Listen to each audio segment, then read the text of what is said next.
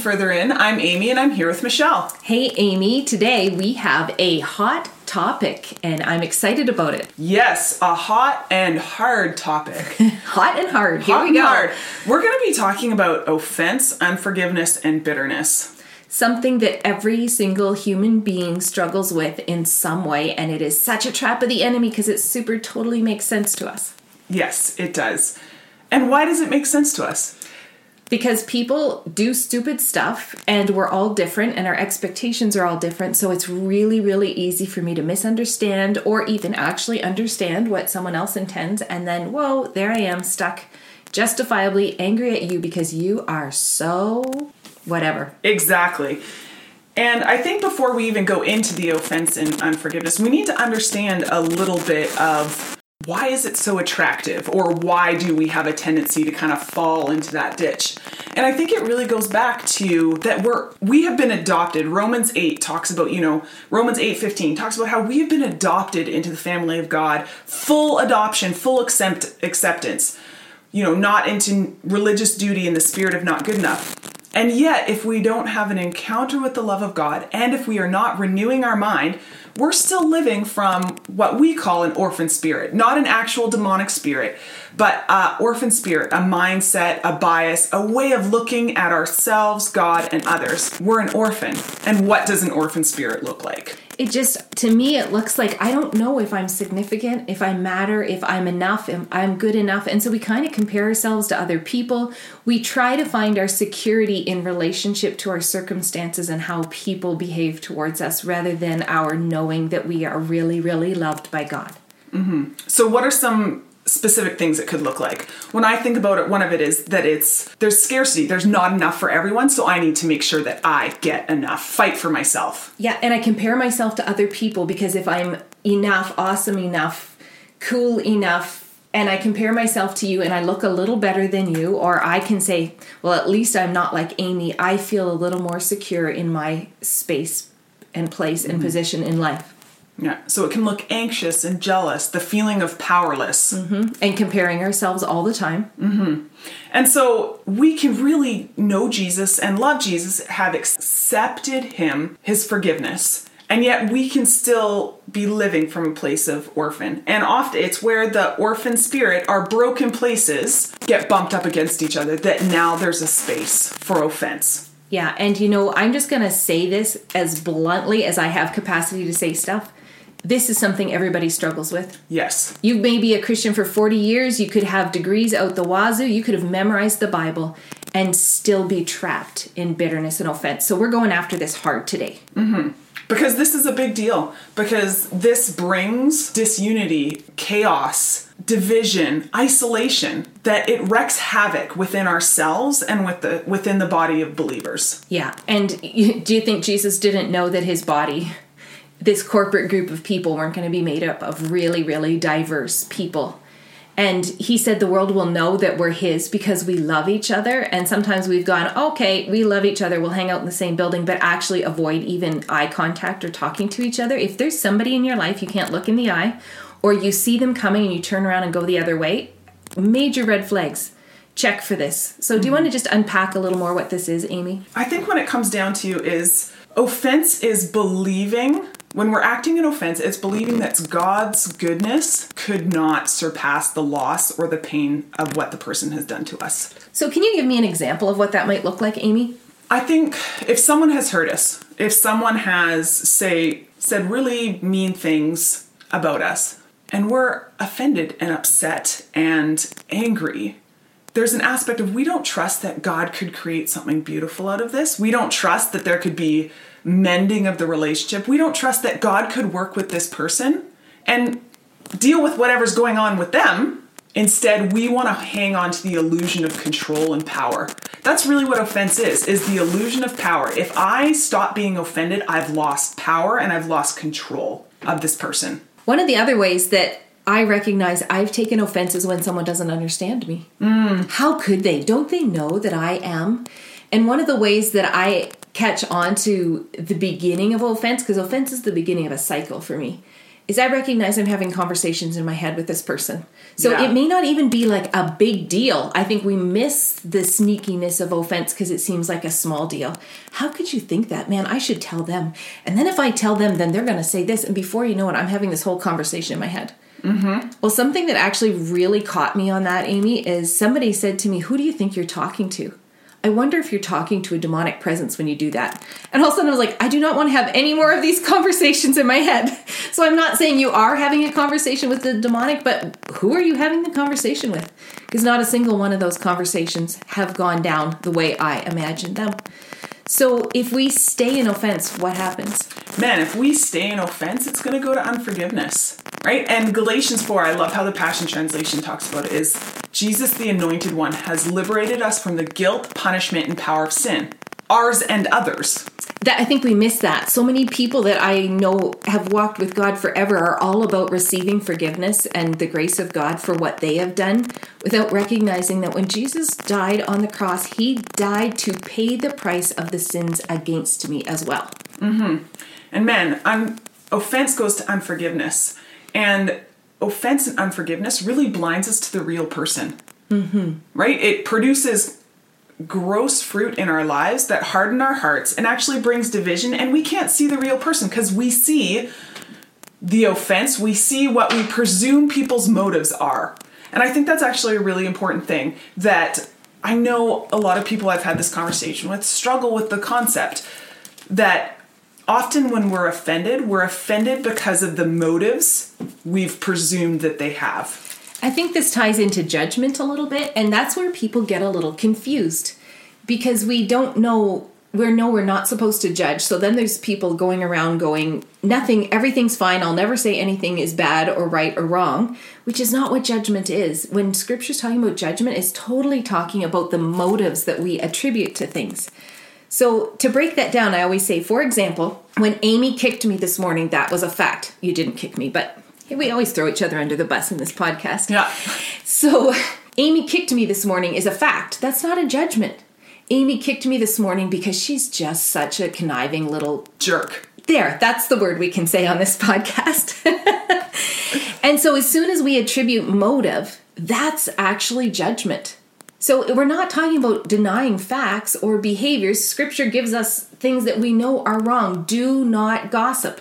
That is a fact. A judgment is she gossips all the time because. So there's a scripture that I go to that I really love. It's in 1 Corinthians 4. And Paul here is saying he doesn't even judge his own behavior, which is really interesting for me. So this is that scripture has two values for me. Don't judge yourself because God is the only one who's going to know at the end of the day whether you did or didn't do the right thing. And don't judge each other. So there's actually this conflict going on in Corinth about who's the better guy uh, Paul or Apollos, and Paul's response is As for me, it matters very little how I might be evaluated by you or by any human authority. I don't even trust my own judgment on this point.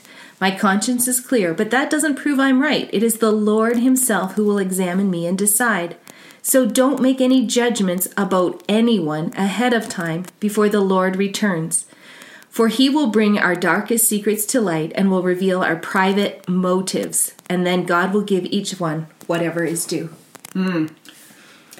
And I just really like also that actually psychology backs this up. Not backs this up, but supports it. And I just love when there's intersections of like the stuff that God has given through the Bible, all sudden thousands of years later, secular psychology is like, yes, this actually is true. And we're like, yes, yes, it is.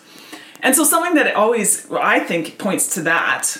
And also that scripture that it's like, hey, you're worrying about the sliver in someone else's eye when you have a giant plank in yours. Deal with your plank. It's called the fundamental attribution bias. Okay, that sounds so scientific. I Can know, you break right? that down for our listeners? Yes, and it's so simple, really, is when people do things, we attribute it to their internal character. Hmm.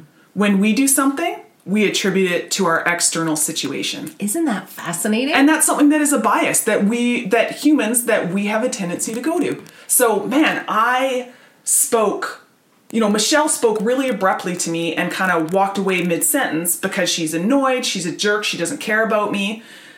I did that because I had a bunch of other things that I needed to get to. And so I needed to be efficient, finish that off, and move on to my next things. Mm-hmm. Where I've made it a character thing with you and made it external with me. That is such a powerful thing. As our listeners are listening today, what's going on in your life where you've got this churning sense of frustration with another human being, and if you broke it down that way, it would just end it already.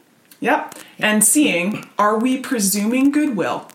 And I really like how Jordan Peterson, in his book, The 12 Rules to Live Life By, I think whatever that is, he talks about, man, if, okay, we may not be, if you can't quite get yourself to presume goodwill, presume ignorance, not malevolence. Oh, there you go. Okay. I, I love to say presume goodwill.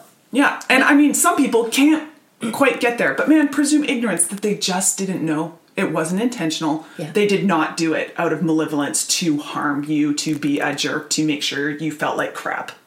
And I've had people say to me, Well, I know they don't have goodwill and they have their list of facts to back it up. And I'm not saying that they don't have their facts and it isn't true, but I just figure if I presume goodwill, whether they have goodwill or not, I'm still winning. Mm-hmm. Because so what? I'm resisting yeah. the bait to take offense. Exactly. And I mean, offense can come by someone actually mistreating us, mm-hmm. or we think they've mistreated us. There's places for unforgiveness or both. People genuinely hurt us. People are genuinely mean, hurtful, rude, rejecting. Yeah. And yet, right, as we move into looking at unforgiveness, Jesus still says we need to forgive. Or you will be tormented. Right? That's that, really yep. clear in scripture. Yeah, Matthew 18. Yeah. It talks about that. And so, even though you and I are using some sort of trite examples this morning, we're also covering the fact that this also applies to massively traumatic events in our lives, and we mm-hmm. still need to be free yeah. of offense and unforgiveness. And some of those ones that we've lived with for a long time, when unforgiveness sticks around long enough, it becomes a root of bitterness. Yeah, and Hebrews 12 15 says exactly that. It says, Watch over each other to make sure that no one misses the revelations of God's grace for ourselves and others. I added the for ourselves and others and make sure no one lives with a root of bitterness sprouting within them, which will only cause trouble and poison the hearts of many. And, and that is when we've lived with offense and unforgiveness, it becomes, it turns into bitterness, which is a root where fruit is going to come out. Yeah, and when you think that scripture says that it will uh, poison the lives of many, it, it's so far beyond just hurting you at this point. And when I think about my life and how the stuff that I've had to deal with and get that root out, when it was there, it was affecting my marriage, it was affecting my children, it was affecting my relationship with everybody I knew. I would approach each person with this root there of expectation that they were going to yada, yada, yada. It becomes a powerful and incredibly toxic thing. Mm-hmm. We recognize extending forgiveness and choosing because to be offended is a choice. It totally is. Choosing not to be offended, it is hard. Yeah.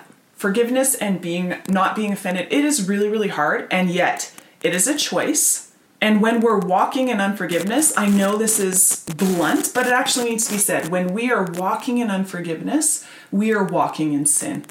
It's really true it starts with a feeling it starts with some legitimate event but from that point that space we get to choose what we do with that feeling that legitimate feeling we choose. Mm-hmm. what do i do with it? And again just ignoring it isn't going to be helpful we have a whole podcast on what forgiveness looks like. It's not just denial, but just Jesus, I give you this and I ask you to help me and I bless and release that other person of obligation to have done anything different with me. Mm-hmm. And then it comes to releasing of judgments. That's really important. We've we just talked about how we make a judgment. Amy is such a she always, she never. Those are judgment words. And if we continue to live in that judgment, we're still not free offense, when we stop and we start getting curious about our reactions, mm. we see that there is a lot of other things tied up in our, our offense. It's not just this person was mean, right? Like for me, myself, I notice when there is, I mean, I say offense at my kids, but annoyance being at my kids, which really is offended by my kids' behavior. Often when I stop and take a look at that, I recognize that there's also control in there that I had unrealized expectations of them, that they needed to show up in this way, and they didn't, and now I'm offended. And I think that's something that, as I was preparing for this, that that just hit me. if control is a place that your soul goes to, you're probably going to experience a lot of offense because you have unrealized expectations. People have not done what you wanted them to do. You cannot control them, so you're offended. Wow, Amy, way to break it down and make it something that we actually have to deal with in our own lives, not I just everybody right? else. In my head, it's the like, be fierce about this, Amy, but be kind. Yeah. So I'm doing my best. So we just want to say right now that there's no condemnation or shame. That we, like you said at the beginning, that man, we have all experienced being offended and unforgiveness. And this is uh, a call to, man, there is freedom. We don't have to live tied down with offense and unforgiveness, that we can be free. And as we experience the freedom of Jesus, we can extend it to others. That's the only way we can. yeah. But this is a come on, come, come further up and further in, not uh, you suck because you can't get over this. Exactly. And I love your fierceness in this, Amy. We need to be fierce because freedom is worth it. Mm-hmm. And our freedom is all tied up in releasing other people of what they owe us. And it's also tied up in dealing with our own crap. That thing you were just talking about, judgment and control, man, those are internal, those are mine to deal with. And as I break agreement with those things and let them go, I'm going to be free. Mm-hmm. And I'm going to show up more and more unoffendable to me the the buffer the insurance against offense is knowing how loved i am by god and how much grace he's given me amy. As i look back on my story in humility and honesty i recognize where i've hurt other people.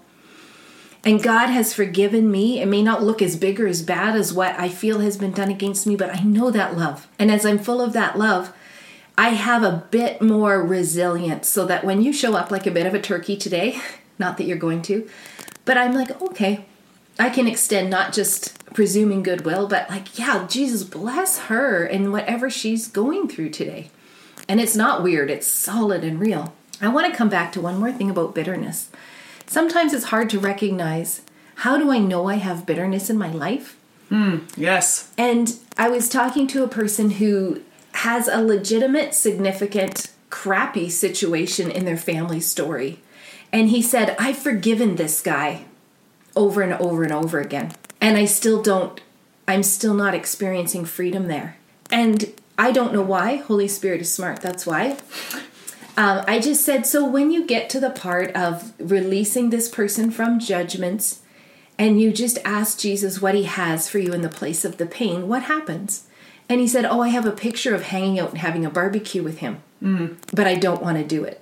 Oh, I know, right? Yeah. And so he's like, I've gone, I've forgiven him over and over and over again. And only Holy Spirit would know this part of the story because I didn't know. I know he's forgiven him over and over again. He said, I just have this picture of having a barbecue with him, and I don't want to do that. And I was like, wow, so you check the boxes of letting go of offense, of forgiveness, but you don't want to step into the connection that God has for you with Him. And it was just like this incredible light bulb moment of that's actually bitterness. I'm going to check the boxes of forgiveness, but I'm not going to engage in moving forward in this relationship in any way. So after our conversation, he went and texted the guy and set up a barbecue. And I'm excited. I think this is going to open up new spaces of freedom and healing that touch all areas of his life. And that really is the end goal Yeah. is areas of freedom for ourselves and others. And as we go further up and further in, we get to experience more and more of this and to live unfettered and free. So we bless all our listeners right now to hear from Jesus where these things have a root in their life and bless them with wisdom and strategies.